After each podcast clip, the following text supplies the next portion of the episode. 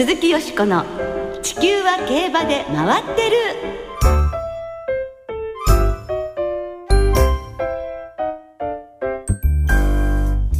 皆様こんばんは。お元気でいらっしゃいますか？鈴木よしこです。地球は競馬で回ってる。この番組では週末の重賞レースの展望や競馬界のさまざまな情報をたっぷりお届けしてまいります。最後までよろしくお付き合いください。今日ご一緒してくださるのは小林正美アナウンサーです。こんばんは小林です。よろしくお願いします。よろしくお願いいたします。東京の5週連続 G1 シリーズねラジオを聴きの皆さんはどんな結果でございますでしょうか。今週は第2弾小馬の牝馬によりますビクトリアマイルが行われますがその実況を担当されるのが小林さんですあ恐縮です、ねえ。G1 レースの実況前っていうのは普段とは違うものですか？やっぱりあの格がありますからね、ええ。G1 ですからね、ええ。だからその格の違いを出せと昔先輩から言われましたけど、私が喋るとまあ何でも同じようないやそんなことないですけどやっぱ厳かとかそういうことそうでしょうかね。だから天皇賞だったら天皇賞らしくとか、まあ伝統の一戦伝統の一戦とか必要なんでしょうけれども、まあ熟女の戦いじゃどうするんですあか十条ですからね。わかりません もっと伺いたいところですけれどもね。まあでもそういう、えー、牝馬たちに思いを込めての実況ということなわけですね。さあ先週の G1NHK マイルカップですが、はい。牝馬が1着2着となりましてよしこさん見事に万馬券を的中されましたもしかして万馬券に予想が当たったというのはこの番組始まって初めてですか？じゃないかと思うんですけどね。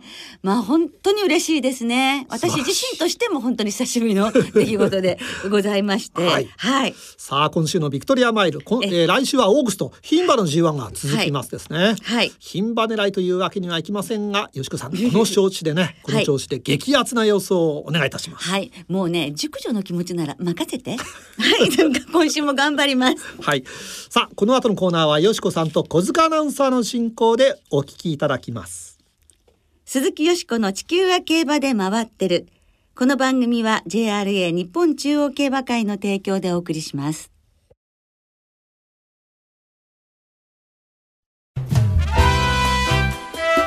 鈴木よしこの地球は競馬で回ってる。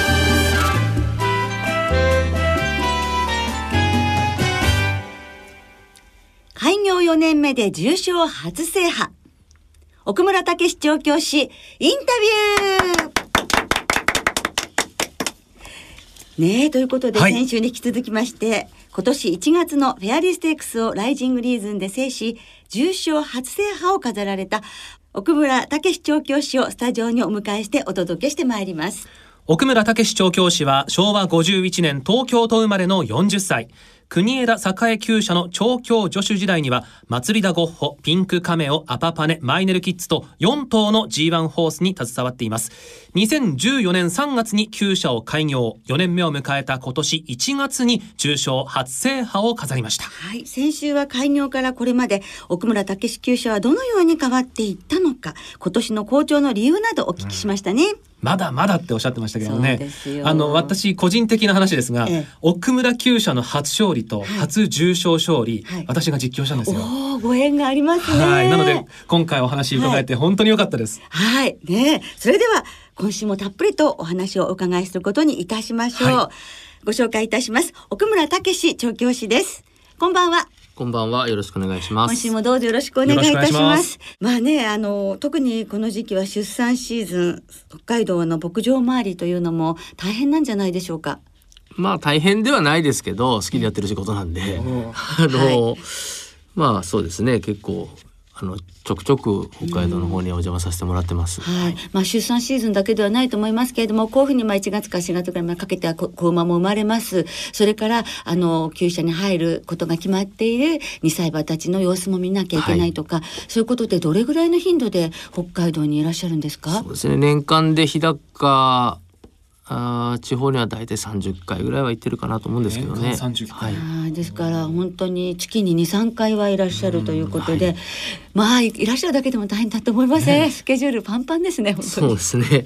まあ忙しくさせてもらって、もちろでんその週の中間の調教もあり、はい週末のレースもあり、その合間を縫ってということです。そうですね。はい。例えばその前床馬だとかあの2歳になった馬たちの様子をご覧になるとどんなお気持ちになられるんですか？生まれたばっかりの子馬はねもうとにかく可愛いなと思うだけですよね、本当あの日高は車で走ってるとねいろんな放牧地いろんな牧場知らない牧場さんもあるんですけどまあこうも離れてるとねこうちょっと止まってしばらく見てたりとかね、うん、可愛いなっていうそれだけですよね。え。えほのぼのした気持ちになりますもんね。そうですねこれから入厩する2歳馬の様子も見られてあもちろん見見て回ってます。ははい。い。で、よしこさんがグリーンチャンネルの番組で誕生から取材を続けている、父エンパイアメーカー、母ゴールドオアシスの2歳の牝馬が奥村厩舎に入るということですね。そうなんです。北の大地というねあの番組で偶然あの出産に立ち会えたらいいねっていうところから企画が始まってたんですけども、本当にあのもうありがたいことにこのあのゴールドオアシスの2歳馬がですね生まれる時だ今日の一昨年ですねその瞬間に立ち会えることができて番組としてもそれをご案内ご紹介することができたんですね。でまあ本当にあのわ私事で恐縮なんですけどそれ私のお誕生日だったんです。あ、そうなんですか？そうなんです。だから今日中に今日生まれてくれた私誕生日同じだななんて心の中で誰にも言わないと思ってたら本当にね生まれてくれたんです。じゃあ誕生日が一緒になったわけですね。そうなんです。4歳違いなんです。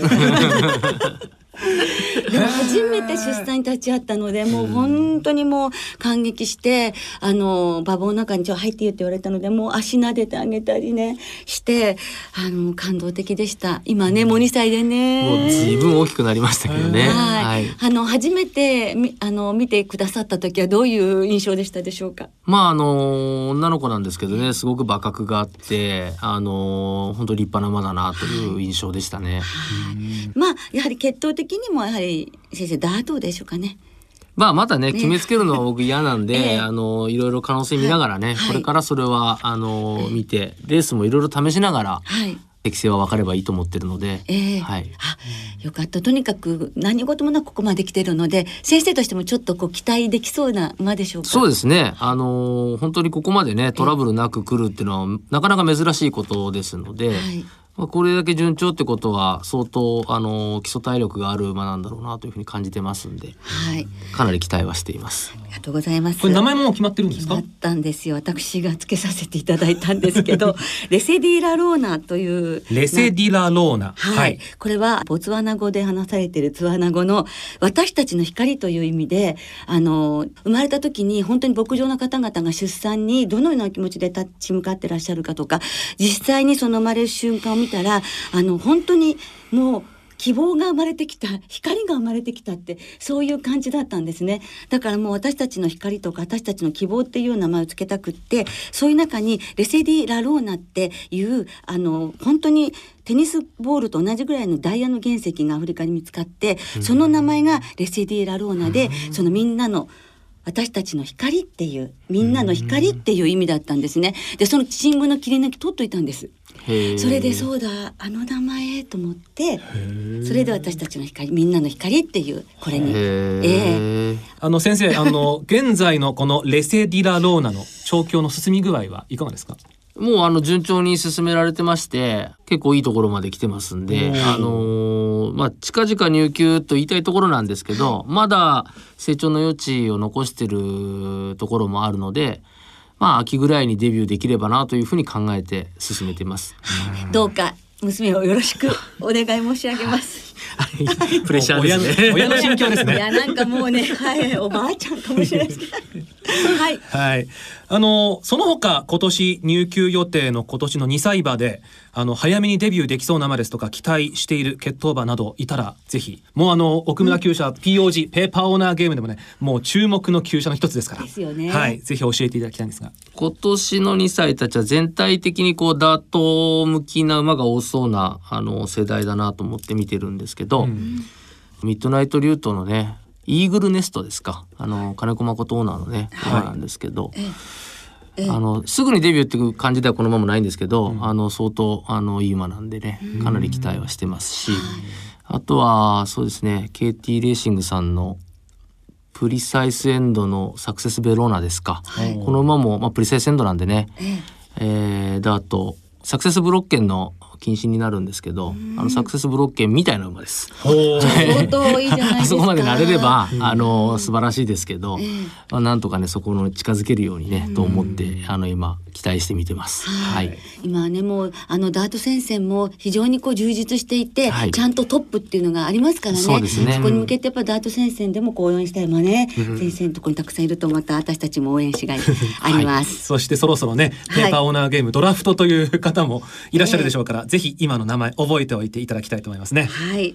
まあ、とにかく牧場にも頻繁に足を運ばれまして、お忙しい日々を過ごされているようなのですが、お仕事から完全に離れることができる日っていうのはあるんですか？いやないですね。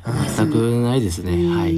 あの3年前にねこの番組にご出演いただいた時にあの調教助手の時代は時間があれば海外にも競馬観戦に行かれたとそんなお話されてたんですが今はそんな時間はそうですね。馬券を買いにを目的に外国に行くってことはなくなりましたね。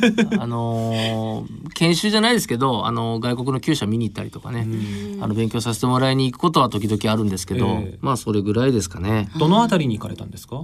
まあ香港とマカオのね、あのー成績がいい厩舎にちょっとあのお邪魔させてもらって、いろいろ調教法だとか、あの会話のことだとか、いろいろ向こうの調教師さんにね、あのーお話を伺ってきたりはしました。それはあのスタッフの方もご一緒にお出かけになったそうですね。すね。はい。やはりそういうふうにあのスタッフの方たちにもそういうあの香港のあの上位の厩舎でこうまあ研修させようっていうお気持ちも、そうですね。やっぱりこう視野を広く持ってもらいたいという気持ちがやっぱりありますので、まあ狭いねあのトレセンの中だけではなくてねあのいろんな世界を見てもらいたいという気持ちはすごく持ってます。はい、香港の例えばどういったところをこう学びあるいは学ばせたいというふうに思われたんですか？そうですね。香港はまあ日本のねトレセンみたいにもう今度ね新しくトレセンできるんですけど現状はまだあのシャティンのねトラックコースしかない中でサイレントウィットネスですとかねあのブリッシュラックみたいな、まあ、筋肉の塊みたいな馬を作ってくるんでねどういう調教をしてどんな資料を与えてるのかなっていうのはすごく前前からね興味があったんでまあその秘密の一端にでも触れられればなというふうには思っていきました。触れられました？誰にも教えるなよって言ったことは あの教えてもらいました。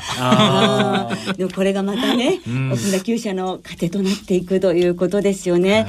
ですからこうやってお時間ができるとそういうところにまたねお勉強に行かれちゃうということですから、はい本当にもう全く休むってことはないっていうことですね。そうですね。まああのこの間ねブリーズアップセールのしがあったんですけど、その前に宮崎と日高にねあの育成場があるんで、そこに下見にとかもあの行かせてもらうんですけど、その宮崎行った時にちょっとね岬馬あの遠い岬までちょっと足を伸ばして岬馬見に行ったりとかっていうのはしましたけどね。はい、やっぱり馬なんですね。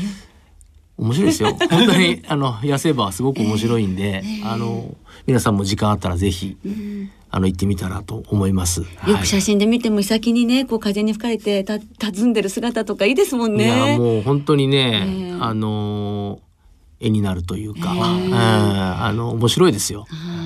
じゃあそういうお仕事の場合になってふっとこうお出かけになるところがあの気分転換とそうですね。それぐらいしかできないですね。はい。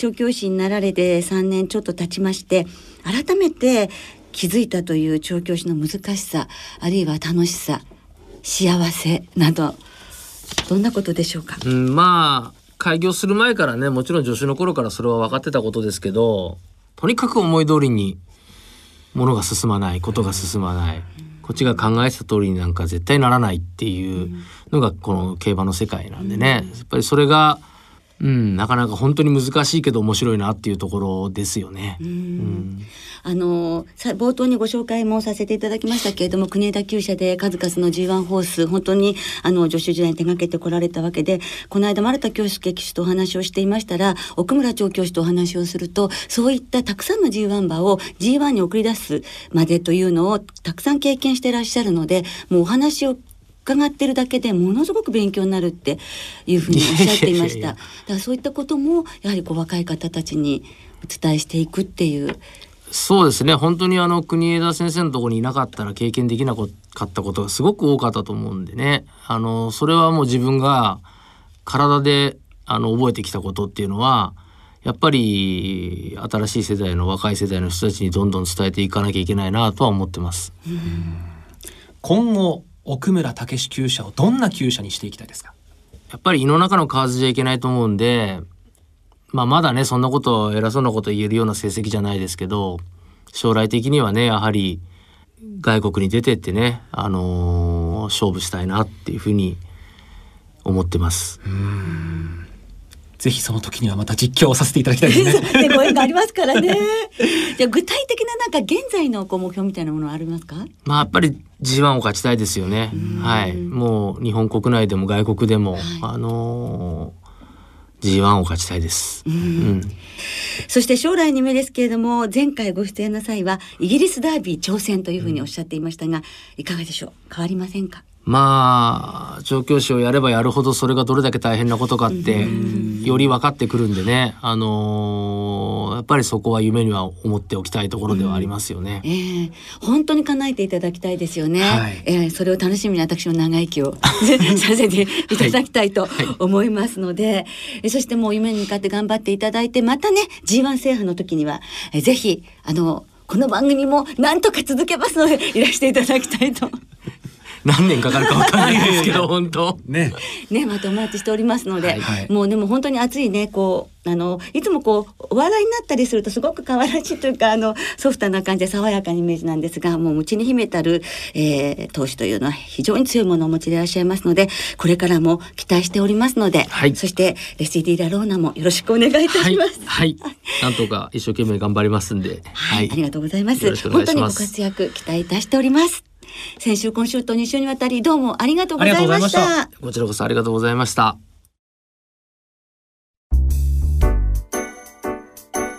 鈴木よしこの地球は競馬で回ってる。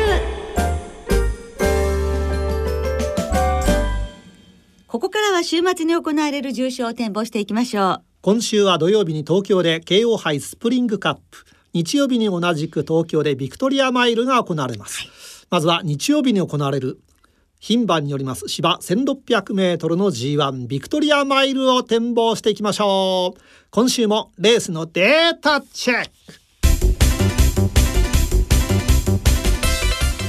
競馬の街府中で鈴木よしこが万馬券に出会った。ビクトリアマイルの過去10年の一番人気の副勝率は 60%3 連単の平均配当は239万円。メキシコの強くて大きな女たちに穴馬が出会った。年齢別に見ると副勝率に大きな差はありませんが連帯率だと4歳馬が15%で一歩リードしています。ステップ別に見ると阪神牝馬ステークス軍が過去10年で3勝2着4回3着2回と好成績を残しています。また内枠が有利で馬番が1番から4番までだと副勝率 28%1 番枠に入ると副勝率が35%とさらに上がります。アマゾンの奥地で本命馬ハットザシーサイドに出会った。山本でした。はい。ということで今回皆さんお分かりいただけましたでしょうか。ウルルン滞在記という番組が以前ございまして、はい。そのナレーションをなさっていた下條アトムさんですね。そうでしたか。個性的な役者さんでいらっしゃいますけれども。ええ。なかなか芸達者な人間ですからね、ええ。山本君は。はい。はいダービーは何の真似するんでしょう？さて、えービクトリアマイル舞台となります東京競馬場金曜日のお昼の天候は晴れ芝ダートレオです。そして日曜日は曇りですが気温が24度まで上がります。さあビクトリアマイル、よしこさんどんな見解となりましたでしょうか？はい私は今年のビクトリアマイルはしばらく G1 を勝てないでいる G1 ホースが再び G1 を狙うっていう馬たち、それから G1 を取れるぞと早くから期待されていたんだけれどもなかなかそれが叶わない馬たち。そしてフレッシュな4歳馬。こういった面々で行われると思うのですが、はい。どこを応援するか考えたんですがやはりなかなか G1 が勝てずに4年連続4回目のビクトリアマイルを迎えたスマートレイヤー1枠2番しました。他局高騎士も同じ馬で同じ G1 に4年連続初めてじゃないかということで過去3回はマイナス面が出てしまった例えば引っかかったり折り合い変えたりというそういうことしか出せなかったけれども年を取ってきて落ち着きが出てレースに幅が出て前走は何といってもマカ引きに先着しているしもしかしたら4回の中でここが一番チャンスかもという感じなんですね。ですからなんとか G1 ホースに輝いてほしいと私も応援したいと思います。真っ白になりましたもんね。そうですね競争性が長さ頑張ってること物語ってます。ですから2番から今お話ししたような感じで G1 ホースと G1 取れないけど頑張ってほしいっていう初 G1 を応援する形で2番から7番8番11番14番5点流したいと思います。4歳馬は今回遠慮してもらいます。はい。してもらいますか？はい、はい。はい。小林さんはいかがでしえー、私は距離に目をつぶって4番ソルベイグからまあ入りたいと思います。4歳、はい。しかも短距離。まああのビクトリア1200だと思って買います。はいわかりました続いて土曜日に行われます。芝1400メートルの G2 慶応杯スプリングカップの展望です。このレースの勝ち馬には安田記念の優先出走権が与えられます。ではこちらもデータのチェック。慶応杯スプリングカップの過去10年のデータに小林正美が出会った。一番人気の副勝率はわずか 20%3 連単の平均配当は27万6千円。本場イタリアのモッツァレラチーズに穴馬が出会った。年齢別に見ると5歳馬の成績が抜けていて副勝率が29%あります。前走の距離も見てみると 1400m 以上だった馬の副勝率が24%あるのに対し 1200m だった馬は8%しかなく苦戦しています。また前走で斤量が 55kg 以下だったボバは20頭出走して3着以内がなく結果が出ていません。フィリピンの花笛族にダッシングブレイスが出会った。山本でした。これ原稿かなり面白いです。面白いですね。はいはい。さて土曜日の東京競馬場ですが、ええ雨なんですね雨時々止むという予報ですから降ったり止んだりなんでしょうか気温も19度という最高気温であんまり暖かくなりそうもないんですがさあそんな中で土曜日の慶応杯スプリングカップ、どんな見解に吉子さんなりましたでしょうか、はい、私は7枠11番のトーキングドラムに期待したいと思います。阪急杯勝った後、まあ、高松宮記念0秒7差ですからね、6着といっても、もう少し評価が高くてもいいんじゃないかなと思うので、買い時かなっていう感じもあり、ここから人気どころに流してみたいと思います。はい、Y さんは、えー、まあやはり1400ということで東証ドラフタはい。狙ってみたいと思います。はい。はい。さあ、それでは、んリスナーの皆さんからいただいた予想もご紹介いたしましょう。お願いします。一撃さんです。ビクトリアマイルはスマートレイヤーミッキークイーンを二等軸にして当てに行きたいです。真っ白な馬体のスマートレイヤーが勝てばとても見栄えがしますよということです。ベソさん本命はスマートレイヤーです。7歳になりました。去年のストレートガールの勝利に続いてもらえればと思います。はい。ラブズオンリーミー一族大好きさん。去年の安田記念でのロゴタイプの再現。一枠一番勝負服も騎士も同じ。アットザシーサイドの一発に期待します。あそうですね。フダニーさん。私はアドマイヤーリードの単勝で勝負します。今年初め京都での連勝ぶりから東京マイルがぴったり合うとイメージが湧いた馬なのでスカッとする追い込みで逆転を狙いますということです。中堅さんはレッツゴードンキーを狙います。桜花賞以来の G1 勝ちをここで決めてほしいです。そして馬右衛門さん。レッツゴードンキから狙う予定です。前にも行けるのでこの馬に有利かもしれませんね。ということです。最後は炎の男さん。ミッキークイーンに襲いかかるのは厩舎八区の勢い浮世の風。さらにはスマートレイヤーフロンティアクイーン内ラチ沿いからレッツゴードンキー。今週も妄想実況予想です。ということです。さあどんな結果になりますでしょうか？はい。楽しみですね、さて来週はオークス平安ステークスの展望を中心にお届けいたします。お聞きの皆さんの予想もぜひ教えてくださいね。お待ちしております